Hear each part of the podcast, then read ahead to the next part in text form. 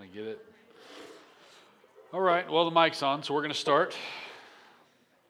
Welcome. Uh, we are in Philippians tonight. And before we even get started, does anyone want to guess what the topic of and theme of Philippians is? All right, it'll make it that much more exciting. I just figured maybe someone would. I misjudged it. Uh, we're going to pray, and then we are going to dive into our study. So let's pray together. Lord, we come to you now. We are thankful for this time tonight to get to uh, dive into the book of Philippians. Uh, you are so good to us to give us this time each week to be able to open the word in the middle of the week, to kind of re- maybe regain our footing, refocus our hearts and our minds, Lord. As we consider a very uh, sober and challenging letter tonight, I pray that you would speak to us as you see fit. We love you. We praise you. We pray these things in Jesus' name. Amen. All right, well, what was the main point of Galatians? And before you answer that, let me just remind you these are survey studies. If you haven't been here in a while, it's your first time here, first time here uh, in, a, in a bit. These are survey studies. So we're taking a week at a time. We've had one week in Galatians, one week in Ephesians. This will be our week in Philippians, where we're just trying to figure out what was, what's the main point of the book so that you can kind of, on your own, gain sort of a catalog or a library of where you can go if you're trying to do particular work with the scripture. So if, if there's a certain issue that you're facing, this gives you a better idea of where you can go. And also, I wanted to let y'all know, I mentioned it last week. This is the book that we're working out of. Mark Dever made one for the Old Testament, one for the New Testament. The Old Testament was promises made, the New Testament is called promises kept. And so every study is sort of a, a, a summarizing of his notes and what he did was, and I don't know how he did it, he's one of those people that I don't know how he does a lot of the things that he does, but he actually preached through a book of the Bible uh, over the course of a little over a year, just one book a week. And he would preach like Romans in one Sunday. And just the way that his mind works is, is pretty brilliant. So, if, if y'all are wanting to dig a little deeper and look at some of the details you will hear about in these studies, this, this is the book. I want y'all to be able to put eyes on it. So, that said, Two weeks ago, Galatians. What was the main point, main topic? Paul was admonishing the church because they were uh, allowing the Judaizers to come in and, yeah. dilute the message of the gospel. Yep. Paul was admonishing the church because they were allowing the Judaizers, Judaizers to come in and dilute the gospel. How were they diluting it? Say that again? Twisting the truth. And how did they twist it?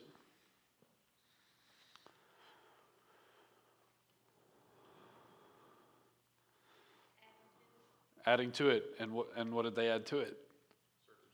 Circumcision. Circumcision. Yeah. Yeah, they were essentially saying in order to become a Christian, you have to first become a Jew, and to become a Jew, you have to be circumcised.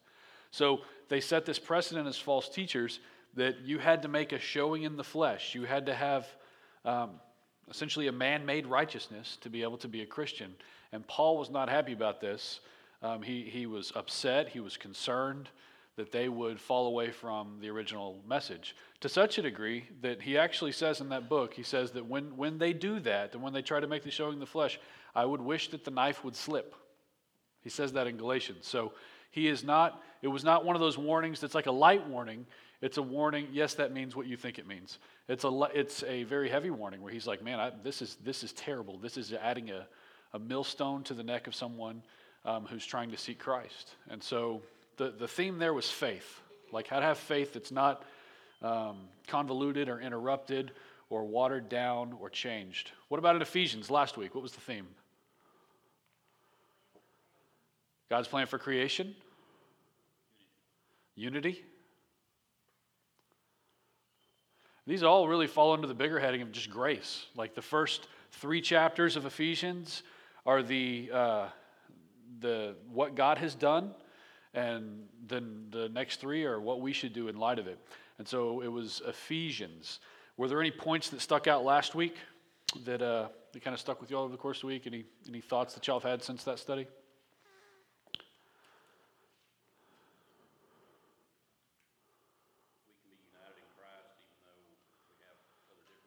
Yes, we can be united in Christ even though there are other significant differences. That's a, that was one that stuck with me, just kind of looking at all the petty ways that I can impose my own expectations on someone when it's really a different belief in the same faith. All right, well, this week is Philippians, um, and the message is on humility. Philippians, the main message is humility. Philippians is called one of Paul's prison letters because he's literally writing it from prison. The audience of the letter is a group of Christians who were discouraged and fearful because of Paul's imprisonment for preaching the gospel. So imagine if you're like father in the faith, the guy who had planted your church and brought you to faith and shared the gospel with you is now in jail. That's who the audience is. So if we're wanting to really understand from a big picture, sort of bird's eye view, we have to be thinking in those terms. What would it be like to be members of a very small church where your leader, who planted the church, who is sort of a father figure in the faith, is now in prison for preaching the gospel? We don't know exactly when Paul wrote the letter, but it's pretty clear that um, it seems that he might be close to death's door, that Paul is staring, at least in his mind's eye, at the gleam of the executioner's sword. Dever says, It's amazing what comes into focus when you think life is about to end. So, Philippians, this letter is really a letter of Paul saying, This is what's important for you guys. And as he's at the end of his life, this is what's coming into focus for him that he's sharing in a very, very personal way. So, tonight, our outline for this overview is going to be seven observations. Seven observations about Paul's relationship with the Philippians, Paul's example, and Paul's instructions to them. Seven observations on Paul's relationship with the Philippians, Paul's example, and Paul's instructions to them. Number one, the first observation as we read through this letter is the Philippians and Paul care for each other. Now, this is where, where have we seen this before? The Philippians and Paul care for each other. Where have we seen this before? In Galatians, yeah. and what was it? You, well, you know, but you don't know. You, you, yeah, yeah, yeah. That, yeah, yeah. There seemed to be a sign that that he says, "Look with what big letters I'm writing," and he says, "You would have gouged your eyes out for me." And it seems like there's just this real mutual love and respect and care for each other, where um, it, it, the gospel sort of changes your relationship with teacher and those who are being taught. And so he had this deep love for them where he was willing to make sacrifice. Here we find him in jail for the gospel that he's preaching. And yet they reciprocated that and just apparently they showed him really, really great care in, in Galatia. And here we see that it's not much different with the Philippians. Look at 225. 225 says, actually, we'll start in. Um, we'll start in 19. Nope, we'll start in 25. I have thought it necessary to send to you Epaphroditus, my brother and fellow worker and fellow soldier, and your messenger, and minister to my need. So, Epaphroditus is this great example of how the Philippian church cared for Paul. Paul is in prison, and I don't know if you've ever known anyone in prison, but it's kind of hard for like the whole church to go visit whoever's in prison. Early on in Crosspoint, we had uh, a guy who was in prison there in Rockwall. And, you know, we cared for him and we loved him. You know, he'd made a bad decision, obviously, he wouldn't have been there. But it was kind of, it's hard to say, okay, guys, well, let's support him and let's all go.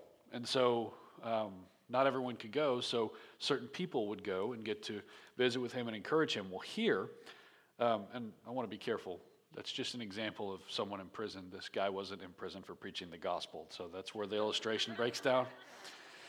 He was imprisoned for doing non gospel things. Um, but here, they loved him by sending someone named Epaphroditus. And this was back in Acts 16, if you want to go back and kind of read the backstory in your own time. But they sent Epaphroditus to minister to Paul's needs. And he goes on to say, For he has been longing for you all and has been distressed because you heard that he was ill. Indeed, he was ill, near to death. But God had mercy on him, and not only on him, but on me also, lest I should have sorrow upon sorrow. I am the more eager to send him, therefore, that you may rejoice at seeing him again, and that I may be less anxious. So receive him in the Lord with all joy, and honor such men, for he nearly died for the work of Christ, risking his life to complete what was lacking in your service to me. So this picture is that the church loved Paul. Paul's in prison, so they send him Epaphroditus. Epaphroditus goes and loves Paul, encourages Paul, serves alongside Paul, doing things that Paul can't do because he's in prison. And in, while doing it, he got really sick and he almost died. And Paul knew that this was a stress on the Philippian church. And so he's saying, I love y'all. Y'all sent him to me, but now I'm going to send him back to you to relieve some of that stress. And, you know, he, he needs to rest. And so when, when he lands, you should honor him because such men should be honored. So not all the Philippians could visit Paul in prison. They, be, they sent Epaphroditus. He became ill. He risked his life for Paul. Dever raises a question here about if we should ever stop praying for those that God had in our life because what's interesting, we don't know how long Paul has been away from the Philippian church. So here we see them, you know, sending relief and praying, but we don't know how long he's been away from the Philippian church here. So Dever was kind of, he kind of brought this thing to folks. He was like, man, God brings people in and out of our lives all the time that, that love us and serve us and encourage us and sort of sharpen us and edify us, and then they're gone. And he said, when I, when I see this and I see how the Philippians still had such care for Paul, and Paul still had care to send Epaphroditus back to them after he had been there for a while, he's like, I wonder if it shouldn't stir us to think about people who have crossed paths with us, people who were um, a part of our story of faith, a part of our journey of faith. And he said, I wonder if this shouldn't stir us up to continue to pray for them, as these guys were clearly praying for one another. I wonder if it shouldn't stir us up to maybe even reach out to them and show them some love and encourage them, because even like with Epaphroditus, such men should be honored.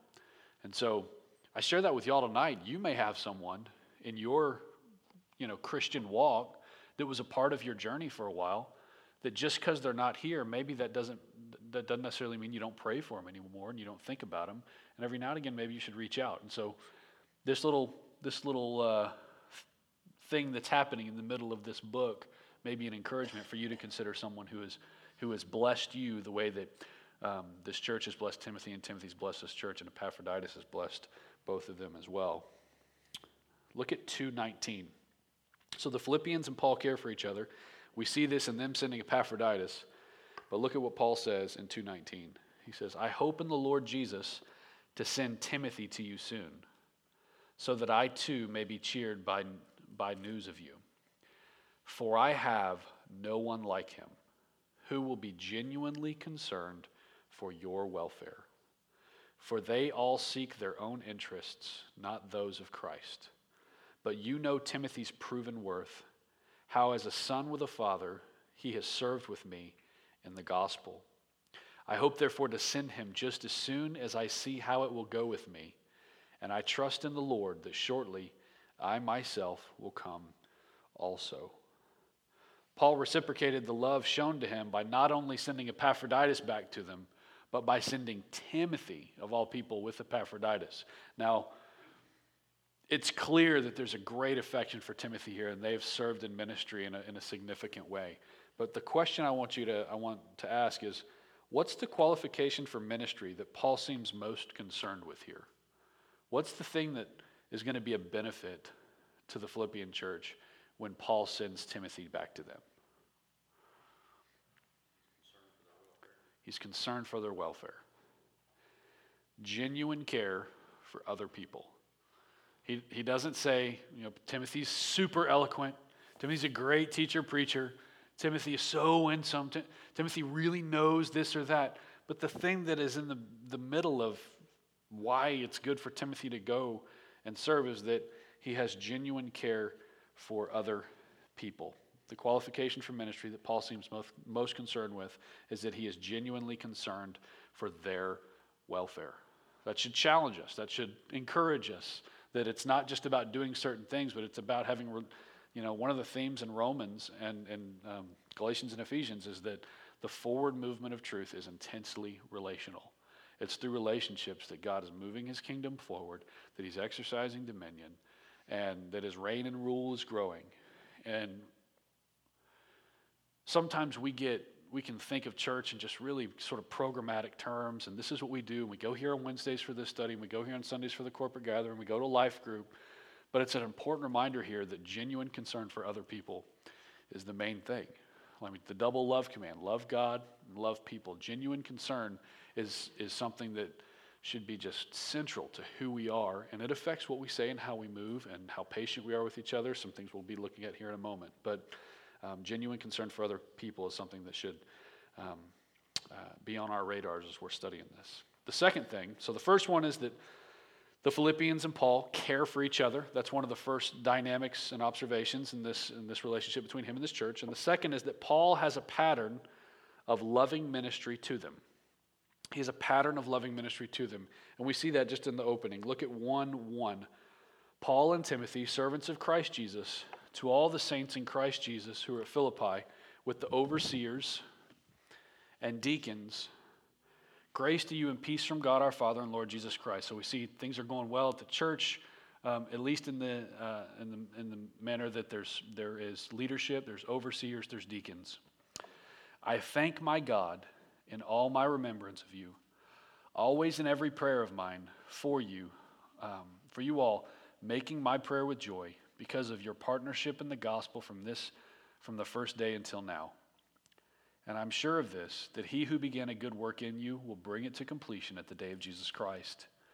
It is right for me to feel this way about you, because I, told, I hold you in my heart, for you are all partakers with me of grace, both in my imprisonment and in the defense and confirmation of the gospel. For God is my witness, how I yearn for you all with the affection of Christ Jesus. And it is my prayer that your love may abound more and more with knowledge and all discernment, so that you may approve what is excellent, and so be pure and blameless for the day of Christ, filled with the fruit of righteousness that comes through Jesus Christ to the glory and praise of God. Even in prison, Paul is still serving this church. How? Even in prison, Paul's serving them. How? Encouragement, letters, and particularly what else? What's he doing in prison? Praying for them. It's a great reminder that a great way to serve others is to pray for them. He, he can't be there, he can't be hands on, he can't be like the guy in the field that's, that's doing the work, but he's doing significant work and, in fact, serving them by praying for them. Dever says that Paul longs for these Philippians as naturally as a parent longs for a child. And then he said, He's not one of those people with a grand evangelistic vision who loves all the world in general, but never seems to love anyone in particular. I'm going to read that again. It's a convicting quote. He's not one of those people with a grand evangelistic vision who loves all the world in general, but never seems to love anyone in particular. Very, very convicting because it's easy to dream big and to think in big terms and speak of love, but then when it's, what are you doing on your deathbed? He's praying for other people, he's serving them by interceding for them and going to God in prayer. In what way does Paul pray for their love for each other? Well, he prays for something specific about their love for each other. What is it?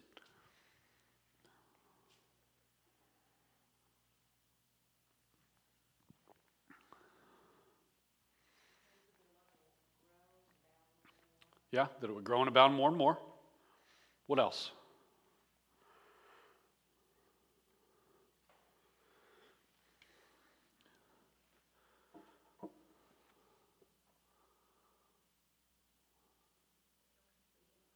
Complete it, yeah.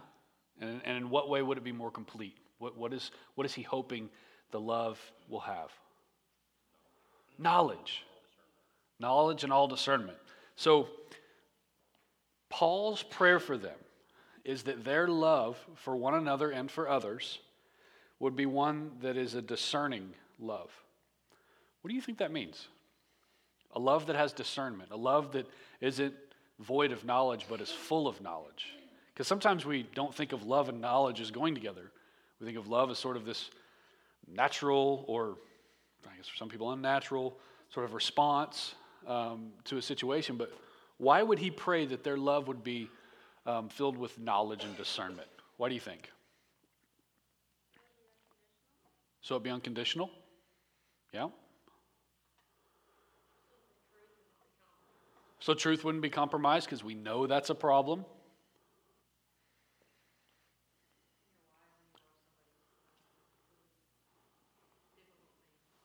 Yep. When you're wise and you love someone, sometimes you'll do really difficult things, you'll make greater sacrifice. Yeah. Yeah. What else?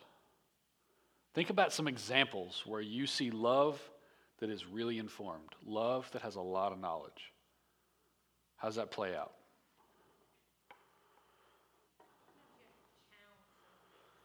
Oh, yeah, there we go. Yeah.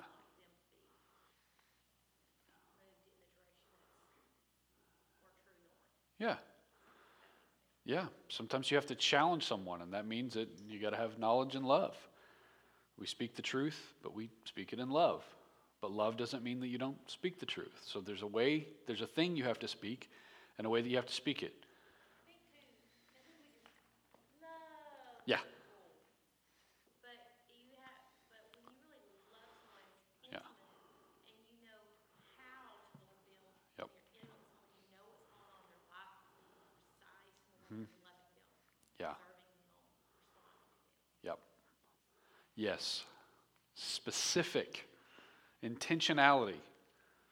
What are some other thoughts on love that is coupled with a lot of knowledge and discernment? Why do you need discernment? I was thinking about thirteen, where he's telling them, you have, I have all knowledge and understand all mysteries, Hmm. have all faith so to move mountains, but I don't have love, I've nothing. Yeah. So he pairs it together then too. Yeah, he pairs. That if you're serving Christ, you can't have one without he other. Yep. If you're serving Christ, you can't have one without the other. Knowledge without love, bad deal. Love without knowledge is a bad deal. This, uh, what we see here is, I don't know, the first thing that I think of is if you've ever seen a parent with a child who has um, some form of a special need, where it's just like they are so attentive, um, so, so in tune, so informed. Like when a parent finds out that a child has a need that's special, um, they will they will become overnight experts in a field, right? Have you ever seen that? Where it's just like you go from, I don't know anything about this to this is a part of our life and I'm going to be a professional, I'm going to be an expert because I want to love my child well. I want to give my child everything I can give them as best as I can give it to them. And if it means daily stuff, it means that, I mean, you'll see you can discipline this kid in this way, but it doesn't work with this kiddo. And so you got to be show love that's that has knowledge with it. And so that's kind of what we're seeing here with Paul. He's saying, I hope y'all love each other in an informed way. I hope y'all love each other in a way that makes a lot of sense, that is not just empty sort of lip service language. And um, another thing that I think that this means is that love is far more than affirmation. This love that is informed isn't just sort of this, I just affirm you. I just affirm, way to go, high five, you're good to go. I'm never going to speak against you because I love you. I'm never going to challenge you because I love you. I'm never going to say something that's going to make you uncomfortable because I love you. When love is paired with knowledge, sometimes it will not affirm. When love is paired with knowledge, sometimes it will not affirm whatever the person is doing because they love the person too much to affirm them in their sin. That's what's going on here. They- They're being tempted to apostatize, to, to go back on their faith so that they're not, not treated poorly because of their faith. And so it's like, guys, you got to stand firm. What we're going to see here in a few minutes is Paul grabs every one of their fears and piles it up in front of them and says, let's deal with this, because this is where your faith is going to play out. But he doesn't say, that's okay. I affirm you because that's your thing, and I affirm you because that's your thing, and I affirm you because that's your thing. But rather, love that is coupled with knowledge will not always affirm. The third thing is that Paul ministers through hard circumstances. Kind of obvious, we've already touched on it a hundred times. But in the next verse, it says, I want you to know, brothers, that what has happened to me has really served to advance the gospel, so that it has become known throughout the whole imperial guard and to all the rest that my imprisonment is for Christ. So he's like, Yes, I'm in prison, but everyone who guards this place knows that I'm in prison for Jesus. So my name's not going forward, Jesus' name is going forward. And he says, and, the, and most of the brothers, having become confident in the Lord by my imprisonment, are much more bold to speak the word without fear. What just happened? Like, explain in your own words what just happened with Paul's imprisonment in just those three verses. Some significant things happened by him getting thrown in the clank for, for preaching.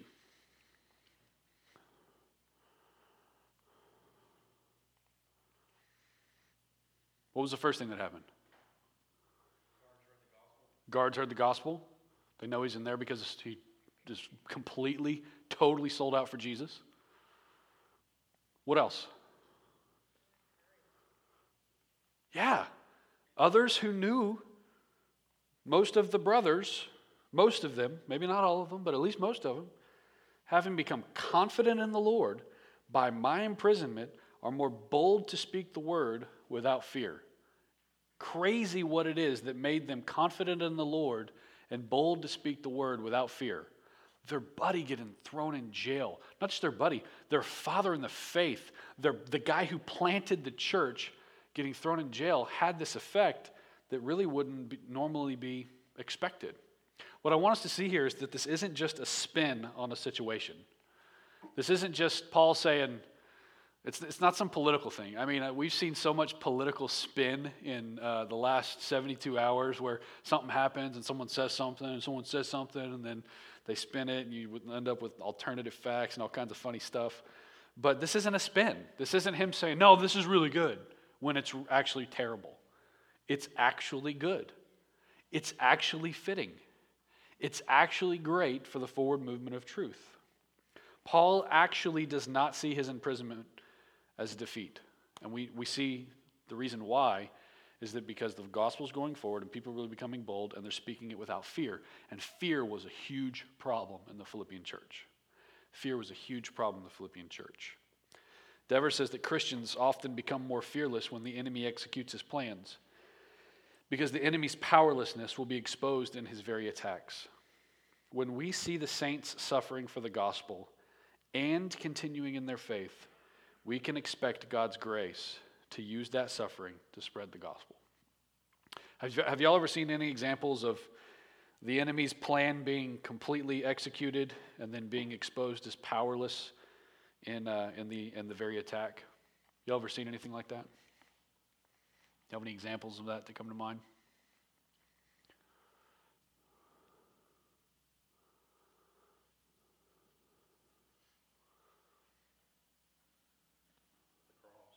The cross. That's the big one, right? Oh man, they won. They killed him.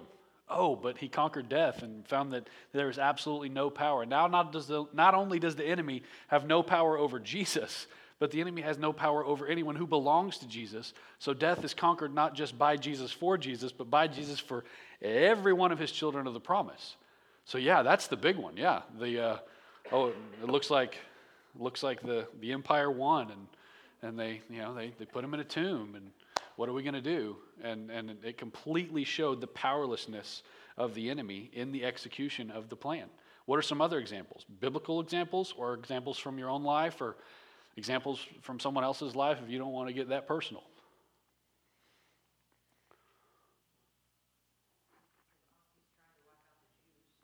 Yeah. Or, you know, anyone who's tried to wipe out the Jews. right?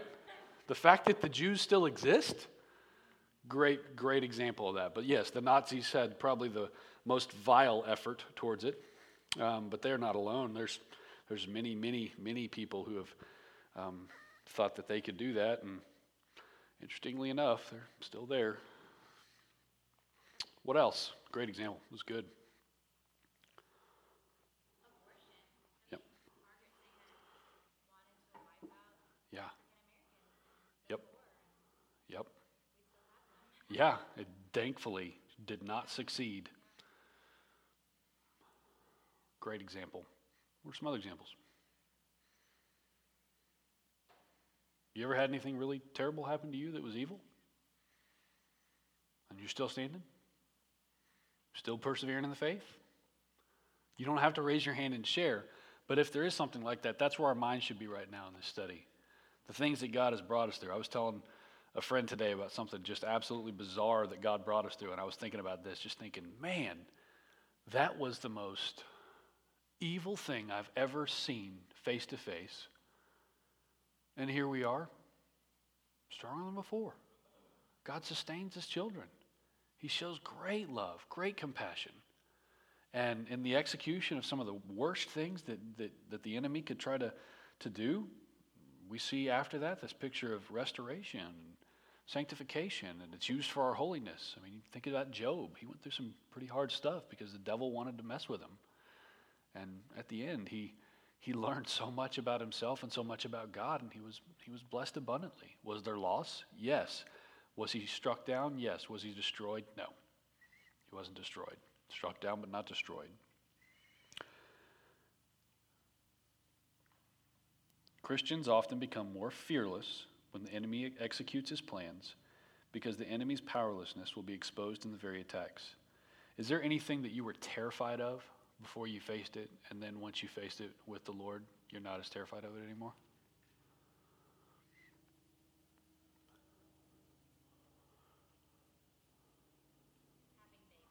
Having babies. Yeah. Me too. I didn't even want to be in the room. That was actually the first thing I thought of. I was like, man, you, you women have babies. That's amazing. the first one I saw born, I was like, I can't believe anyone makes it through this. This is crazy. This happens all day, every day in this place. I feel like I witnessed a miracle. That's what it is. Yeah, yeah, it went well. What else? Mm-hmm. Yep. Yep. Yep. Yeah. What What's the anxiety usually from, and things like that? Fear. What else? The unknown. And what what is it though? Like, okay, fear of the unknown. Lack of trust, unfaithfulness. Yeah, feeling like you could fail. Disappoint people, let people down, be embarrassed. Yeah, yeah. I, again, in our idolatry, we usually pick things we think we can control. And so we can't control the unknown. And so we can't we, we can't control the unknown. And so yeah, in idolatry we pick what we what we think we can control. And so like a little, you know, golden calf that if you don't like the way it's looking at you, you can just turn it around and make it look the other way. Um, this, uh, this, look at 115. He says, Some indeed preach Christ from envy and rivalry, but others from goodwill. So he's saying, one of the things you guys are seeing is that some of these people who are emboldened, you know, he's talking about these people who are confident and bold and speaking the word without fear, some of them are speaking Christ out of envy and rivalry, but others from goodwill. How might one preach Christ out of envy and rivalry? What, what, what, would that look like? What does that mean? How would you know if someone's preaching out of envy and rivalry?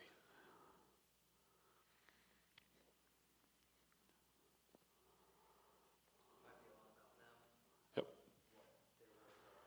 Yep. Yep. Them, their words, what they bring. Yep. Usually it's seen in just obsessing over who can get the most people. I mean, that, that seems to be the most obvious indicator. We should care about reaching more people, but when, when all, all measure of success in Christian ministry is numbers, there's a problem with that Christian ministry. There's more to it than numbers. And a lot of times this envy and rivalry exists where maybe the two people teaching, one of them has just a significant hatred or disdain or frustration towards another preacher. That's another way it can be seen too. This envy and rivalry is when the preaching, as opposed to you know going toward the Lord and about Jesus, it turns and is against this other guy because your your message is better or you should be listened to more. So there's envy and rivalry, but others from goodwill. Goodwill. That's an interesting way to say it. So what, why would they? What does it mean to preach from goodwill?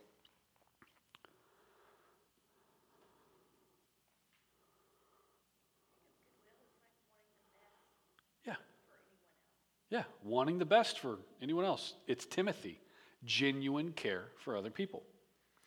The latter do it out of love, knowing that I am put here for the defense of the gospel.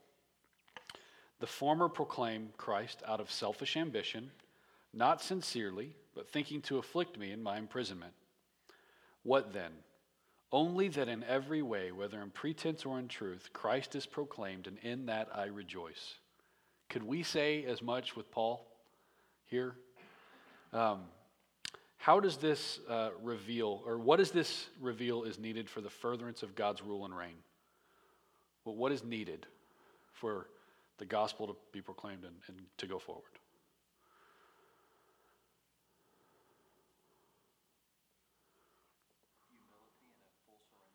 Humility and full surrender. Someone to speak it. What's interesting here is that the gospel is going forward with both. And it's really a super interesting thing that pretty much what we're seeing here is the thing that's needed for the furtherance of God's rule and reign is a sovereign God. He's using these hypocrites for the gospel. He's using liars for the gospel. He's using envious rivalry for the gospel. He's using a complete lack of goodwill for the gospel. He's using a lack of love for the gospel. He's using selfish ambition for the gospel. And so, is it right that they're doing that? Absolutely not. Is it potential proof that they don't even believe the gospel? It could be. But what we see here is, you know, this pattern of God using the foolish to confound the wise.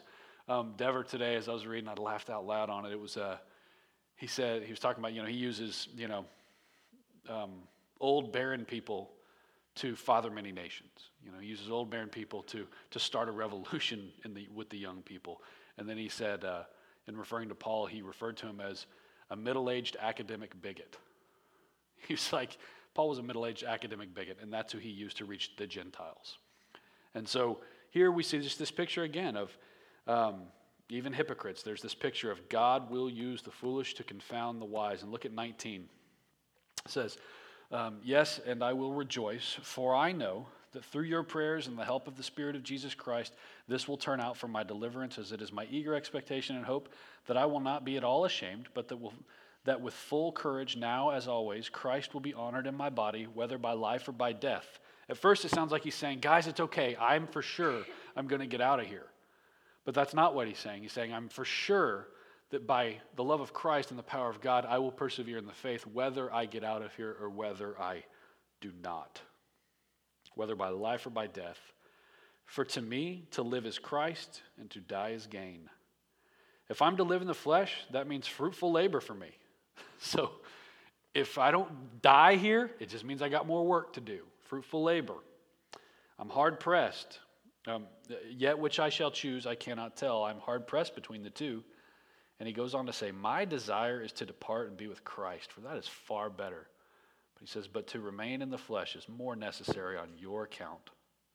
Convinced of this, I know that I will remain and continue with you all for your progress and joy in the faith, so that in time you may have ample cause to glory in Christ Jesus because of my coming to you again, even amid thoughts of his own death amid thoughts of his own death, potentially on his deathbed, Paul is concerned for the Philippians.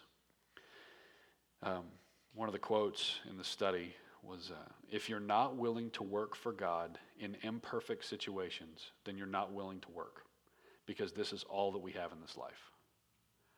That was very convicting to me as I, as I read it today. If you're not willing to work for God in imperfect situations, then you're not willing to work because imperfect situations are all that we have. We don't have perfect conditions for successful ministry in everything that we do. So we work hard in imperfect things. And one of the things that that does is it causes us to persevere with each other. A lot of times when we have differences, when there's heartache or strife between us, uh, we all too often just choose to just part ways. We reached a hurdle, I'm done with you. You upset me, I'm done with you. You're not doing things the way I think you need to do it. I'm done with you. And we part ways. And what we see here is that love causes us, and this, this um, belief causes us to persevere, to be um, long suffering, to show forbearance. If you're not willing to work for God in imperfect situations, then you're not willing to work because this is all we have in life. There's some people who have that tendency to be like, I'm just not going to do that. I'm just, I'm just not going to be a part of it. I'm just not going to, not, I'm not going to try because look at, look at what's already, look at the hurdles that are already there. And we know those people. Sometimes we are those people. But then, have you ever seen those people that seem like no hurdle is too high and they're just like, bring it on? And they just, they, they persevere and they drive forward. And those who do that in the faith are, are an encouragement to us because all of our situations are imperfect situations. Nothing is ex- exactly how it should be. Your marriage is not as exactly as it should be, but you're supposed to persevere in it. You might have friendships that aren't exactly as they're supposed to be, but you try to persevere and be long suffering with people. You might have a work situation that's just not ideal, but you can persevere because no work situation is perfectly ideal. And so we put our faith in God, and that allows us to move forward in these difficult situations. Number four, these last few are a little shorter. Paul exhorts the Philippians to follow his example. Look at 312. Not that I have already obtained this or am already made perfect, but I press on to make it my own because Christ Jesus has made me his own. Brothers, I do not consider that I have made it my own, but one thing I do, forgetting what lies behind and straining forward to what lies ahead, I press on toward the goal for the prize of the upward call of God in Christ Jesus. Let those of us who are mature think this way. And if in anything you think otherwise, God will reveal that also. Only let us hold true to what we have obtained, attained. Brothers, join in imitating me and keep your eyes on those who walk according to the example you have in us.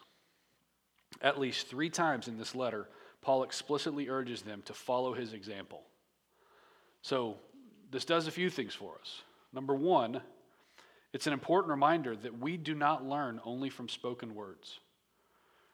As one of the teachers here, I cannot begin to humbly express how encouraging it is when I hear, oh, that, thank you, that blessed me, the teaching blessed me, the preaching blessed me, or it, it, brought this thing to light, or uh, it's made me wrestle with this thing. Man, that as a teacher and a preacher, that, that's like that's like what you want to happen, but you can't just be driven by the response and, and all that. Teaching and preaching is very, very important. But what we see here is that we don't learn only from spoken words.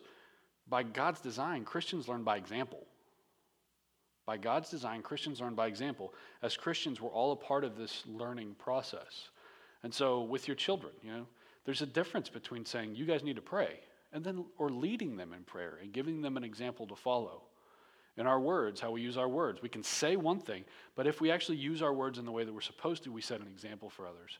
In service to others. I mean, that, that message that um, that point that was in early on in the study of some of us have you know this sort of grand picture of love for people but we don't have specific love for any individuals. But when we do that and when we show love when we pour ourselves out for the afflicted and we seek to to relieve those who need relief we set this example and by god's design we're a people who need examples to follow and we're a people who are supposed to give examples for others to follow. And so there's this picture here of you know this question that we could all ask. What if others had followed my example today? What if others had followed my example this week? Because it's God's design that, that his people follow a proper example. And so, you know, if I said, like I was sitting here thinking about, man, every time I see Paul say it, I'm like, that, that sure seems a little bold, right? It's like, it's like, hey guys, hey, hey, hey, hey, everyone up here, do what I do.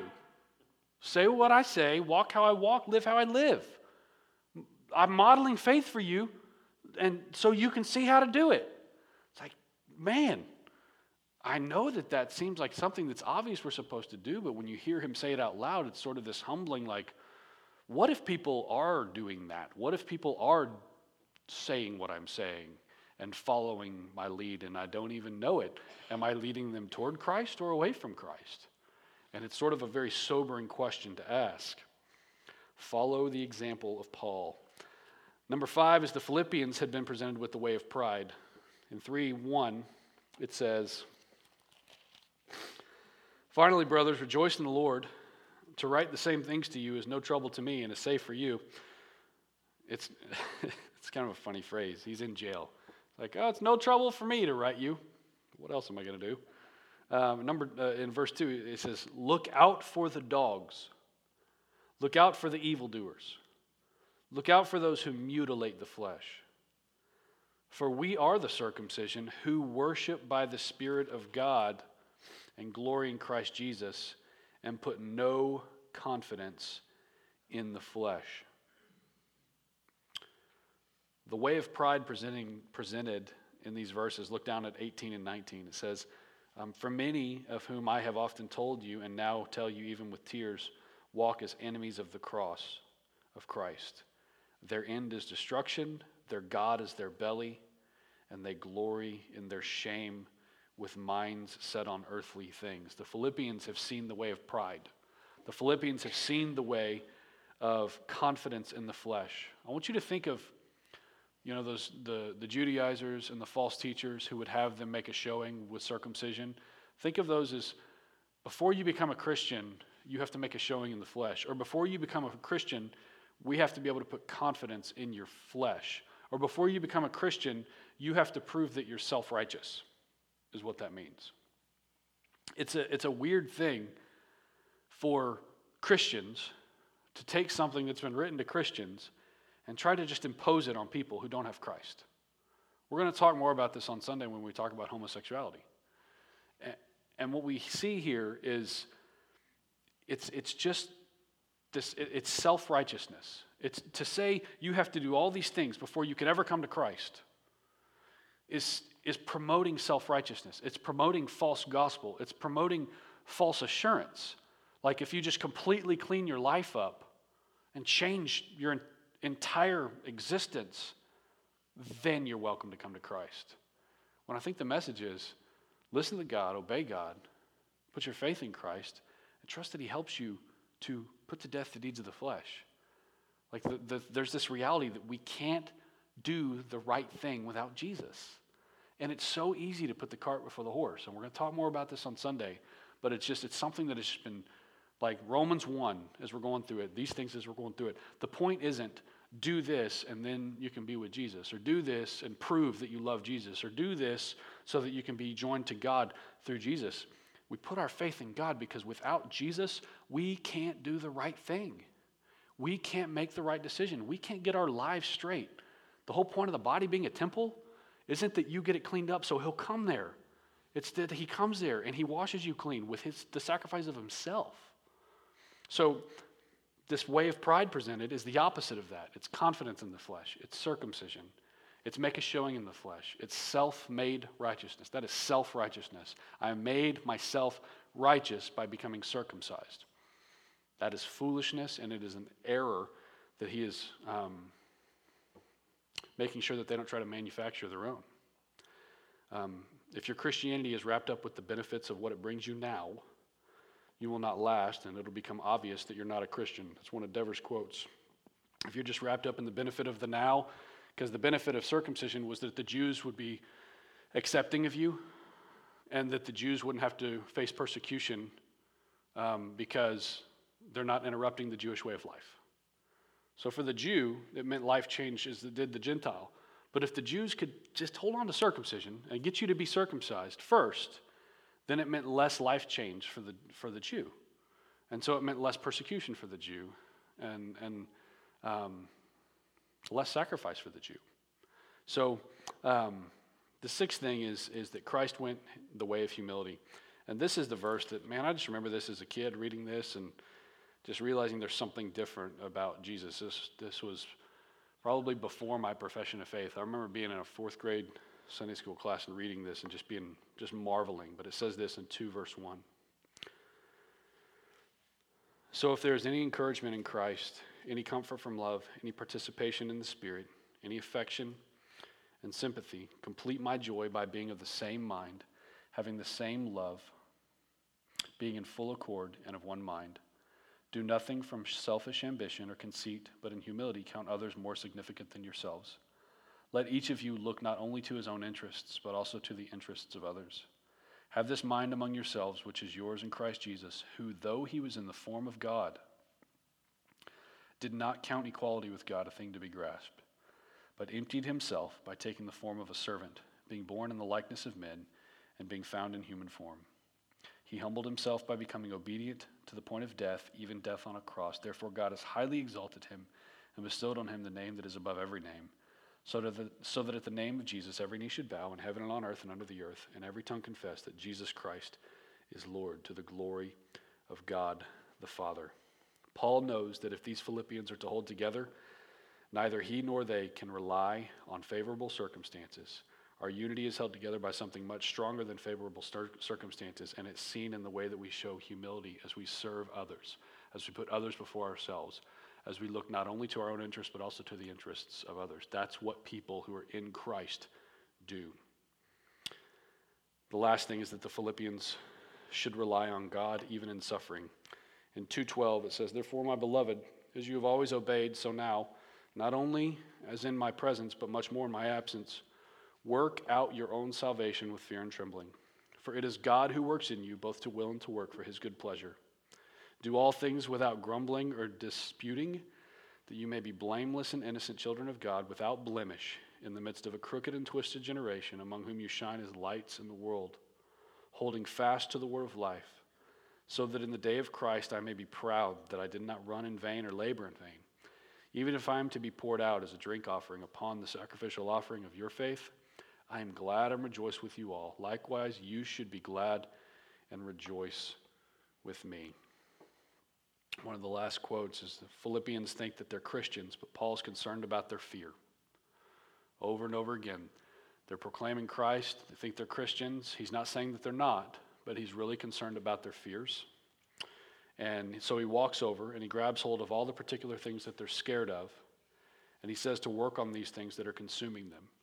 There's things that are consuming them in fear, in envy, in anger, in lust, in worry.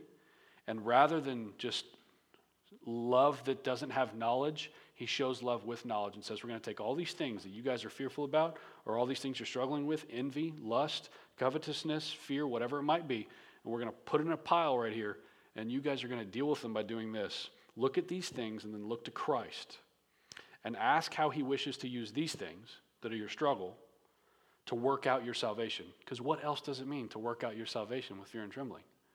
You're, you're not working out that which you have already perfected. You're working out something that is a process. It's a pro- process of being sanctified, a process of being made holy. And the way that we are made holy is we deal with the stuff we need to deal with. And so Paul sets a prime example for these fear filled young Christians by saying, We're going to deal with your fears, we're going to deal with your struggles, and that is the means by which we're going to grow in our faith and rely on God even in our suffering. The conclusion is the warm beating heart of this letter is the contentment that Christ had in the Father and in doing the Father's will, and that heart transforms our own. This has always been the key to living the Christian life, finding joy in God Himself, in God alone. Let's pray. Lord, we're thankful for the book of Philippians. Um, it is uh, dear to me, and I feel like we could just spend so much more time in it. Um, but even then, I'm, I'm thankful for the hour that we've gotten tonight to really consider this text. Uh, I pray that we would deal with whatever our issues are, that we would bring them before you, and what if it's if it's fear, envy, lust, doubt, anger, whatever it might be, that we would genuinely work out our salvation with fear and with trembling. I pray that in Christ we would look not only to our own interests, but also to the interests of others as we follow the example of humility that was set for us by our Lord. Lord, I also just pray that as Paul seemed to just have this otherworldly love for the Philippians, that we would have that kind of love for each other. I pray that the love that we have for each other is informed. And I know that it can only be informed if there's actual relationships and actual conversations and actual knowing and being known. Lord, if there's anyone here who struggles with knowing and being known, I pray that tonight's study would be an encouragement for them. An encouragement that it's, it's good to know and be known because the forward movement of truth is just intensely relational. Lord, we love you. We humble ourselves before you. We thank you for this time tonight. Pray these things in Jesus' name. Amen. Y'all have a great night.